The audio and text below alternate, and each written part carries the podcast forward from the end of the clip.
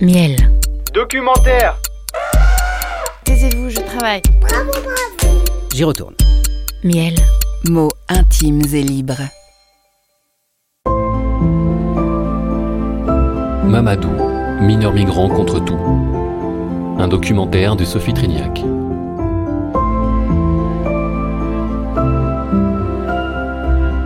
J'ai connu Mamadou alors qu'il était à Paris depuis deux jours, depuis deux nuits dans la rue. Il avait 17 ans. Il était ce que l'administration française appelle un mineur isolé étranger, un MIE.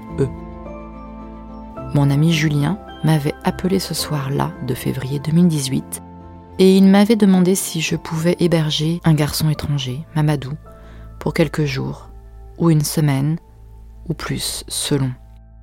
Avec mon compagnon, on avait réfléchi, on s'était posé la question par rapport à notre fils de 4 ans à l'époque.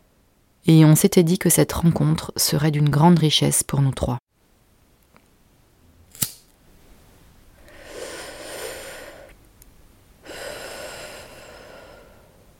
Je viens de Guinée.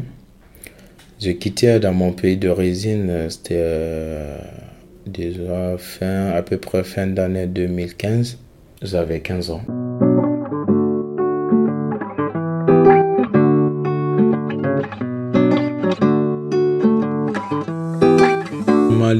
Vers Sénégal ou Côte d'Ivoire, c'était mon intention. En fait, c'était de faire l'aventure, euh, tu vois, euh, dans le continent africain, quoi. Partout là où je m'installe bien, avoir faire du boulot, là où je gagne ma vie pour aider ma famille, euh, même si c'est pas à 100%, mais au moins pour être un, un peu confortable, quoi. Tu vois, c'était mon intention de base. J'ai rencontré des personnes qui avaient l'objectif de venir en Europe. On s'est connus précisément à Bamako, au Mali. On a discuté et tout. Ils m'ont dit voilà, ils ont l'intention de partir en Europe, mais ils n'ont pas un pays fixe quoi, en Europe. L'essentiel, c'est d'arriver en Europe. Après, voilà, ils verront par, par rapport là où Dieu a prévu qu'ils gagnent leur vie. Quoi. Bah, au fur et à mesure de discussions et tout, j'ai dit bah écoute, euh, peut-être je vais essayer de faire même même voie que vous quoi, pour voir euh, si j'ai de la chance d'arriver en Europe. Sur la route, ça n'a pas du tout été facile. Parce qu'à côté là où il y a les Touaregs, bon, ils prennent tout ce que vous avez, que ce soit de l'argent, en fait tout ce qui est vraiment utile quoi. Que ce soit des habits qui, qui, ont de la du valeur ou des chaussures ou de tout des bracelets, des montres, ils prenaient tout. Mais moi, euh, bon, j'étais malin. Tout ce qu'ils avaient, est de l'argent, j'ai bien cassé. Ça, quand même, j'ai eu de la chance de venir avec l'argent que j'avais en Algérie.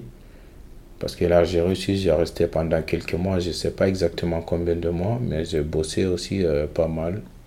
Je faisais de, pas mal de boulot côté bâtiment, restauration, euh, peu importe le travail que je trouvais à faire pour gagner ma vie et avoir quoi manger. Parce que l'objectif sur la route déjà, il y a des choses qui vont, qui être vraiment priorité. Ou dormir et quoi manger. Même si euh, on ne dort pas confortablement, mais si tu arrives au moins à te reposer à manger, en fait le lendemain, c'est encore plus de motivation.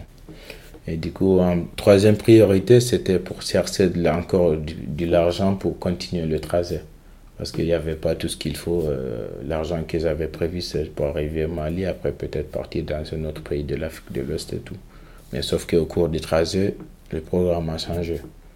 Et là-bas, j'ai bossé là-bas pendant quelques mois pour trouver juste euh, mes billets pour euh, continuer au Libye avec eux.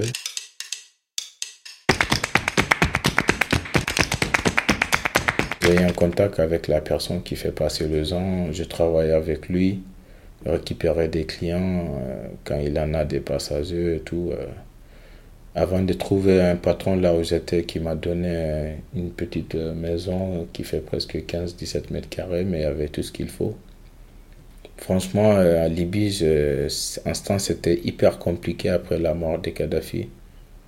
Mais en fait, j'étais vraiment confortable, parce que Lorsque j'ai rencontré le fils du patron, c'est lui qui m'a présenté son père. Bon, on a travaillé ensemble pendant quelques semaines. Ils m'ont proposé de rester avec eux, s'occuper, tu vois, ils avaient un, un petit élevage.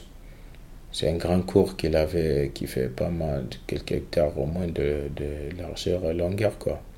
Il y avait des chameaux et des chèvres, mais pas beaucoup. Ils avaient juste euh, trois chameaux et cinq chèvres qui étaient euh, avec eux. Et les restes avec aussi un côté squat poulailler et tout. mais c'était vraiment pas du tout quelque chose qui était difficile, quoi. Mais t'as jamais eu peur en Libye? En Libye, franchement, j'ai jamais eu peur. Pendant que même avant de rencontrer ce monsieur, je sais que dans le pays dans lequel où j'étais, c'est que franchement c'était hyper dangereux, mais j'ai pas du tout eu peur euh, de ça. Mais en ce temps, bon, je me rendais pas compte de tout ça, mais lorsque j'ai décidé d'aller au bord de la mer pour venir en Italie, j'expliquais au vieux, bon, il voulait pas que je quitte, bon, je lui dis que mon objectif c'était ça, mais ça m'a fait quand même un plaisir euh, de rester avec eux pendant tout ce temps. Mais si c'était pas par rapport à l'état du pays, je, ouais, je, pourquoi pas de rester? Parce qu'ils me payaient chaque fin de mois et je gagnais vraiment ma vie avec eux.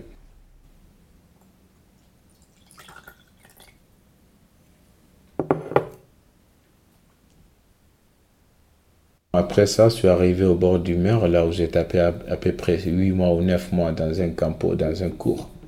Là où il y a peut-être 100 et quelques personnes, 200. Il y a eu aussi pas mal de choses euh, terribles qui sont passées parce que lorsque je, pendant tous ces mois que j'ai passé là-bas, il y a eu au moins 4 personnes qui ont décédé dans cette cour. Mais tu veux dire où En Libye? Ouais, au bord de la mer. Parce que quand vous arrivez, ils ont des cours, ils mettent tout le monde dedans, les personnes qui ont payé pour traverser. Et dans, dedans, euh, il y a 4 euh, décès, quoi. Des personnes qui ont décédé là-bas. Et tu appelles cours l'endroit où t'attends? Ouais, l'endroit d'attente pour avant de prendre le Zodiac pour aller en Italie. Ouais, mais là, t'as attendu combien de temps? À peu près 8 mois, 9 mois. Mais t'es resté là 8 mois sans rien faire Dans le même cours. Mais la cour d'un immeuble En fait, c'est des petites maisons qui est dedans. Peut-être, euh, c'est pas beaucoup. Il y a une seule maison, tout les, une seule maison une petite boutique à côté de la grande porte du cours.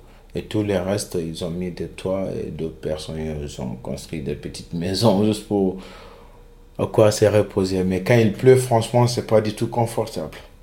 Mais c'est-à-dire que tu dormais là, tu mangeais là, on te donnait à manger Tout. Ouais, c'est nous qui s'est démerdé de tout. On donne pas à manger, c'est toi. Si tu as de l'argent, tu... ils vendent tout à l'intérieur, mais rien de gratuit. Et du coup, il y avait des personnes qui vraiment euh, qui tombaient malades, qui n'ont pas de moyens pour les médicaments ou se soigner. Parce que le pays était vraiment voilà, à l'envers, quoi. Et du coup, dans ça, il y a eu quatre décès, euh, des personnes qui sont tombées aussi malades. Il y en a qui ont rentré, ils étaient malades déjà. Comme ça, leur corps. Euh. Et du coup, moi, heureusement, pendant tout ce temps que je travaillais, j'ai gardé pas mal d'argent à côté de moi. Et en passant, avant d'arriver là-bas aussi, c'est comme pour quitter, euh, tu vois, de Bamako aller en Algérie aussi, là-bas aussi, vous croisez des personnes sur la route ils prennent tout ce que vous avez, l'argent, tout, téléphone, tout. C'est pareil, avant d'arriver au bord de la mer. heureusement, moi, j'ai gardé l'argent, euh, je l'ai bien cassé en dessous de mes pieds. J'ai mis j'avais réussi à avoir un truc. Euh, en fait, avec les chaussettes, j'ai mis, c'est comme si du scotch, j'ai collé en dessous de mes pieds, j'ai mis les chaussettes dessus. Quand vous arrivez, on vous dit d'enlever tous vos habits, vos chaussettes, vos chaussures pour voir, même les sociétés, ils les retournent pour voir s'il n'y a pas de l'argent dedans. Moi, j'avais l'argent en dessous de mes pieds, du coup. À peu près, je ne sais pas si c'est valeur de 600 ou 800 dinars euh, libyens. C'était beaucoup euh, là-bas.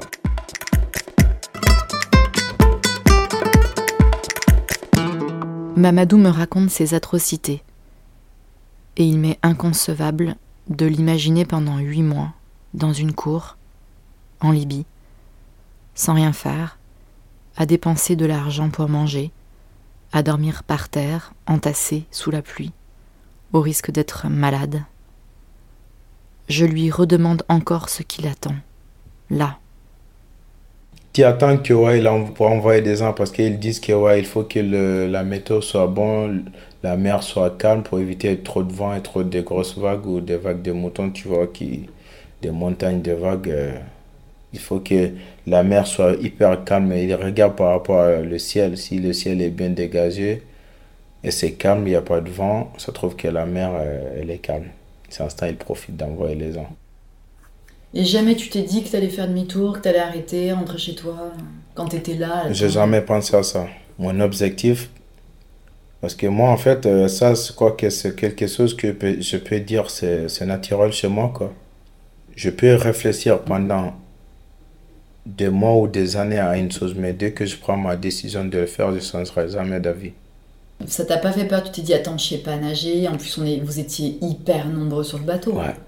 Tu t'es pas dit, euh, putain, euh, ça se trouve, je vais me noyer, quoi. En fait, moi, c'est côté échec, j'ai jamais pensé à ça déjà. Parce que le jour où j'étais arrivé au bord de la mer, ils se sont rendus compte qu'il y a trop, beaucoup trop de monde. Parce qu'ils avaient prévu de pousser trois Zodiacs. Mais ils ont envoyé deux ans. Il y avait aussi d'autres groupes qui envoient des personnes. Il n'y a pas que notre partie, quoi. Ils se sont envoyés plus. Ils ont décidé de diminuer ce groupe. C'est pas une vingtaine de personnes. Et moi, dans mon groupe, je faisais partie des personnes qui ont été enlevé sur les convois. Sauf que moi, pendant qu'on partait retourner dans les voitures pour retourner au campo, c'est là où je me suis cassé en fait. Je me suis cassé parce qu'au bord des places, ils ont mis des trucs pour les gens qui viennent, tu vois, des trucs un peu gardés de soleil et tout. Et je me suis cassé à l'intérieur, ils ont poussé tout le monde pour aller retourner vers la voiture. Et pendant qu'ils ramenaient les gens là-bas, j'ai profité à laisser mêler entre les gens qui étaient assis pour monter dans les soudiacs. Ah, c'était mon jour. C'était mon jour ce jour-là. Et on a monté, euh, bam, on est parti. Franchement, ça a été hyper rapide pour moi. Parce que moi, je pensais qu'on allait arriver, euh, on a bougé vers peut-être 23h minuit ou 1h, aucune idée. Et vers environ 4h, 5h, 6h, on a commencé à voir le lever de soleil. On était déjà dans la zone italienne. L'instant, nous on a attendu quand même pas mal du, temps parce qu'il y avait d'autres chaudières qui ont été écoulés. Ils sont partis les sauver. Nous, on était tranquilles. Les personnes ont commencé à se paniquer. Moi, c'était assis tranquille. Je leur dis, écoutez les gars, pendant tout ce temps, vous étiez tranquilles. Alors, écoutez, essayez de rester tranquille. On n'a pas de problème. Du coup, il y a d'autres personnes qui ont des problèmes. voilà, il y en a des personnes qui sont dans l'eau, qui ne savent pas nager. On, attend, on a attendu à peu près trois quarts d'heure, une heure, quoi. Ils sont venus vers nous, on a monté tranquille. Après, on a fait, je sais pas si c'est deux nuits sur le bateau pour arriver euh, en Italie vraiment, quoi. Là où il y a l'aéroport et tout, on a fait presque deux nuits. Et c'était encore un, autre jour, quoi. Et après, c'est tout ça, pendant tout ça, moi, je voyais pas le risque que j'ai pris euh, dans ma vie. Je sais pas pourquoi, mais j'ai jamais pensé à tout ça. Mais ces dernières années, quand même, les trois dernières années, J'arrêtais pas de penser à ça. Je dis franchement, j'ai pris un énorme risque pour ma vie, quoi. Parce que les choses, euh, il y a des personnes qui ont, qui ont décédé des ans en Libye par rapport à les tortures qu'ils ont eues et tout. Mais moi, tout ça, en fait, euh, c'est comme si Dieu m'a mis en derrière de tout ça. Franchement, j'ai pas eu de difficultés en Libye. Je sais que ouais, c'était vraiment pas du tout euh, un pays tranquille en ce temps, même jusqu'à présent.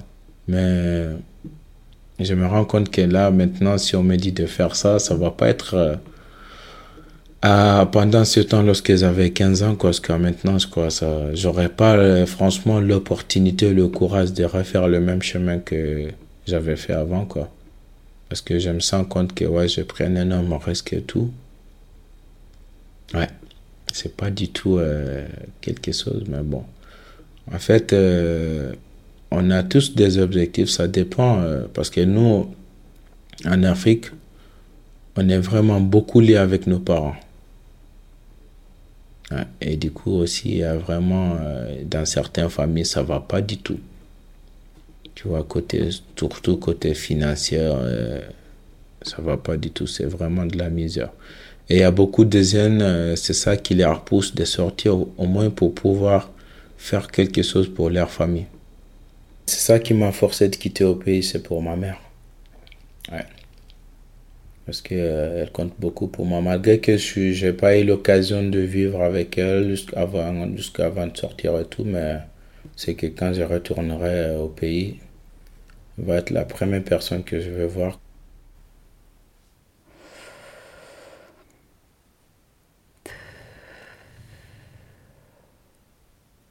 Mamadou se roule des cigarettes avec calme et fume pendant qu'il raconte. Il tapote aussi souvent de ses doigts la table de la cuisine, comme pour réfléchir ou se perdre au loin. Il m'explique qu'il ne voulait pas rester en Italie, mais comme il est mineur, il a 16 ans alors, il est hébergé dans un foyer en attendant des papiers, qui ne viendront jamais d'ailleurs. Ce qu'il veut tout d'abord, c'est se reposer de cette traversée en mer, de ces 18 mois dans cette cour, des malades et des morts. Il veut essayer de travailler un peu dans sa tête avant d'aller en France, comme il le dit. Début janvier, je suis arrivé heureusement en France le 27 janvier 2018. Mais comment t'as passé la... C'est vers, euh, comment, c'est 20 000 ou, ouais. Bah, je me suis, j'ai monté dans le train, comme si rien n'était. j'ai resté d'abord quelques jours à 28 000 avant, j'ai étudié un peu, euh, voilà, comment ça se passait pour les trains, parce que c'était tellement les contrôleurs et tout. un jour, bon, un matin, je décide de rentrer direct dans un train qui venait en France, mais je ne sais pas où exactement. J'ai monté, euh, j'ai vu une fois les contrôleurs. Dès que je l'ai aperçu de loin, je suis rentré dans les toilettes. Après, ils sont passés, euh, j'attendais qu'ils retournent là, ils s'étaient quittés et tout. Après, c'est arrivé à Nîmes, c'est là-bas, on s'est croisé une deuxième fois. Là, il n'y avait pas de d'échappatoire. Ils m'ont fait descendre à Nîmes, j'ai passé une nuit. Le lendemain, j'ai repris notre train pour venir euh, à Paris. Mon intention, c'était de chercher euh, bon, des associations Croix-Rouge parce que j'avais entendu parler deux ans. Je demandais dans l'arrêt pendant les trois nuits que je passais dehors. me dit qu'il y a des associations qui aident les, les, mineurs ou les personnes qui viennent de l'étranger. Donc on me de parler, mais vu que je connaissais pas vraiment du tout la France ni Paris déjà, pour moi, pour aller, j'ai pas de connexion, j'ai un téléphone, mais pas de connexion, pas de piste de la France et tout. Euh, c'était hyper compliqué au niveau des transports, métro bus et tout ça. Je vois, j'arrive à Paris, je vois tous ces bus et métro. Je dis non, mais dans quel, dans quel pays je suis déjà? Et c'était hyper compliqué. C'était à Gare de Lyon. Je suis tombé avec mon pote qu'on s'est connu en Italie. Il a appelé Julien. Lui, il a dit on peut partir ce soir chez lui. On va faire une présentation et tout. après, voilà, du coup, euh, j'ai vu Julien. Lui aussi, il a un très très grand rôle dedans parce que c'est grâce à lui je connais pas mal de personnes actuellement qui sont vraiment hyper proches. Euh, comme je peux dire, il y en a, c'est comme euh, ma famille, euh, d'autres, c'est comme mes parents, quoi, en fait. C'est comme si, en fait, j'ai eu tout en France ici. Des personnes proches, comme sœurs et frères, des personnes côté paternel, maternel et tout, en fait. franchement, je me sens comme si j'étais déjà ici depuis tout petit, quoi. D'après la vie que j'ai construite actuellement, euh, je me sens heureux, quoi. Au fond de moi, j'ai cette liberté euh, qui me pousse encore d'aller plus loin, quoi. Julien est un de mes amis. Photographe tous les deux, on s'est rencontrés par le biais de l'agence photo dans laquelle nous étions alors. Je lui avais raconté mon passé de chargé de projet au Sénégal et de juristes pour demandeurs d'asile en France. Il s'occupe depuis quelques années de jeunes migrants isolés, leur trouve des familles pour les accueillir le temps de trouver une situation plus stable et de comprendre quelles solutions administratives pourraient leur permettre de rester en France, d'y étudier, d'y travailler. Mamadou est resté une semaine chez nous. Julien m'a appelé un soir et Mamadou est arrivé le lendemain, dans le froid terrible de fin janvier. Un test osseux l'a reconnu mineur et il a été immédiatement placé dans un foyer d'accueil de mineurs, ce que la loi française oblige. On s'était habitué à lui, à son sourire, à sa discrétion, à sa fragilité. Il a noué avec notre fils un lien très fort. Ils sont comme frères malgré leurs treize ans de différence. Aujourd'hui, nous passons souvent des moments ensemble, pour un déjeuner, un dîner, pour bricoler l'électricité, pour Noël. Il est devenu un membre de notre famille. J'ai réussi à avoir mon bac.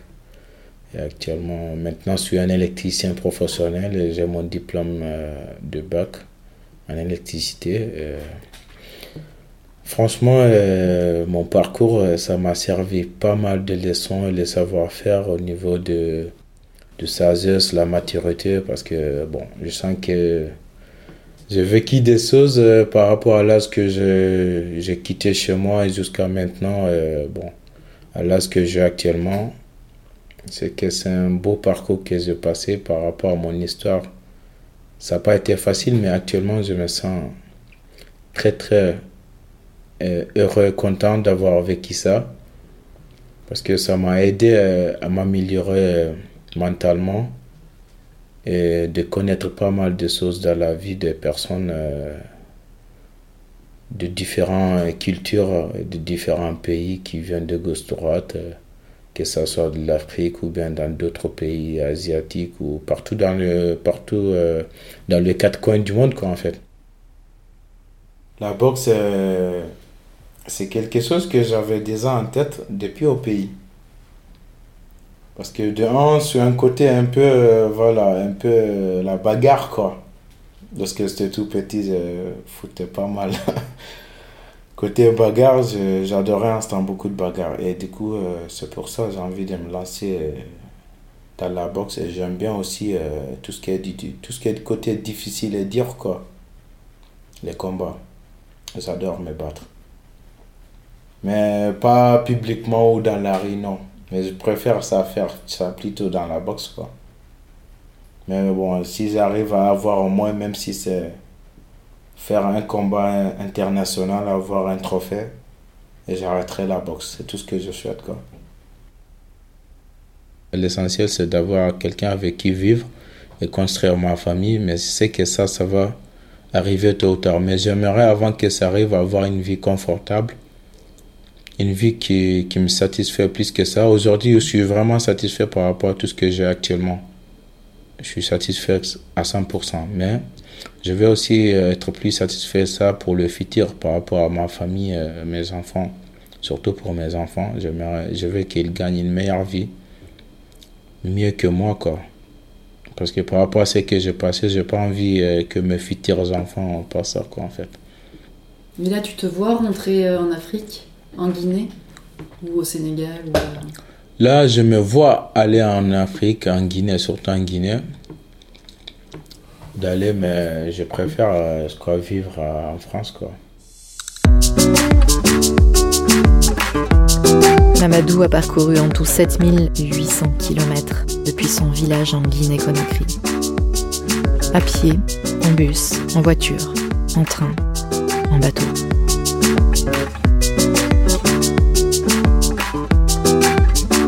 Je remercie Mamadou pour cette intimité racontée.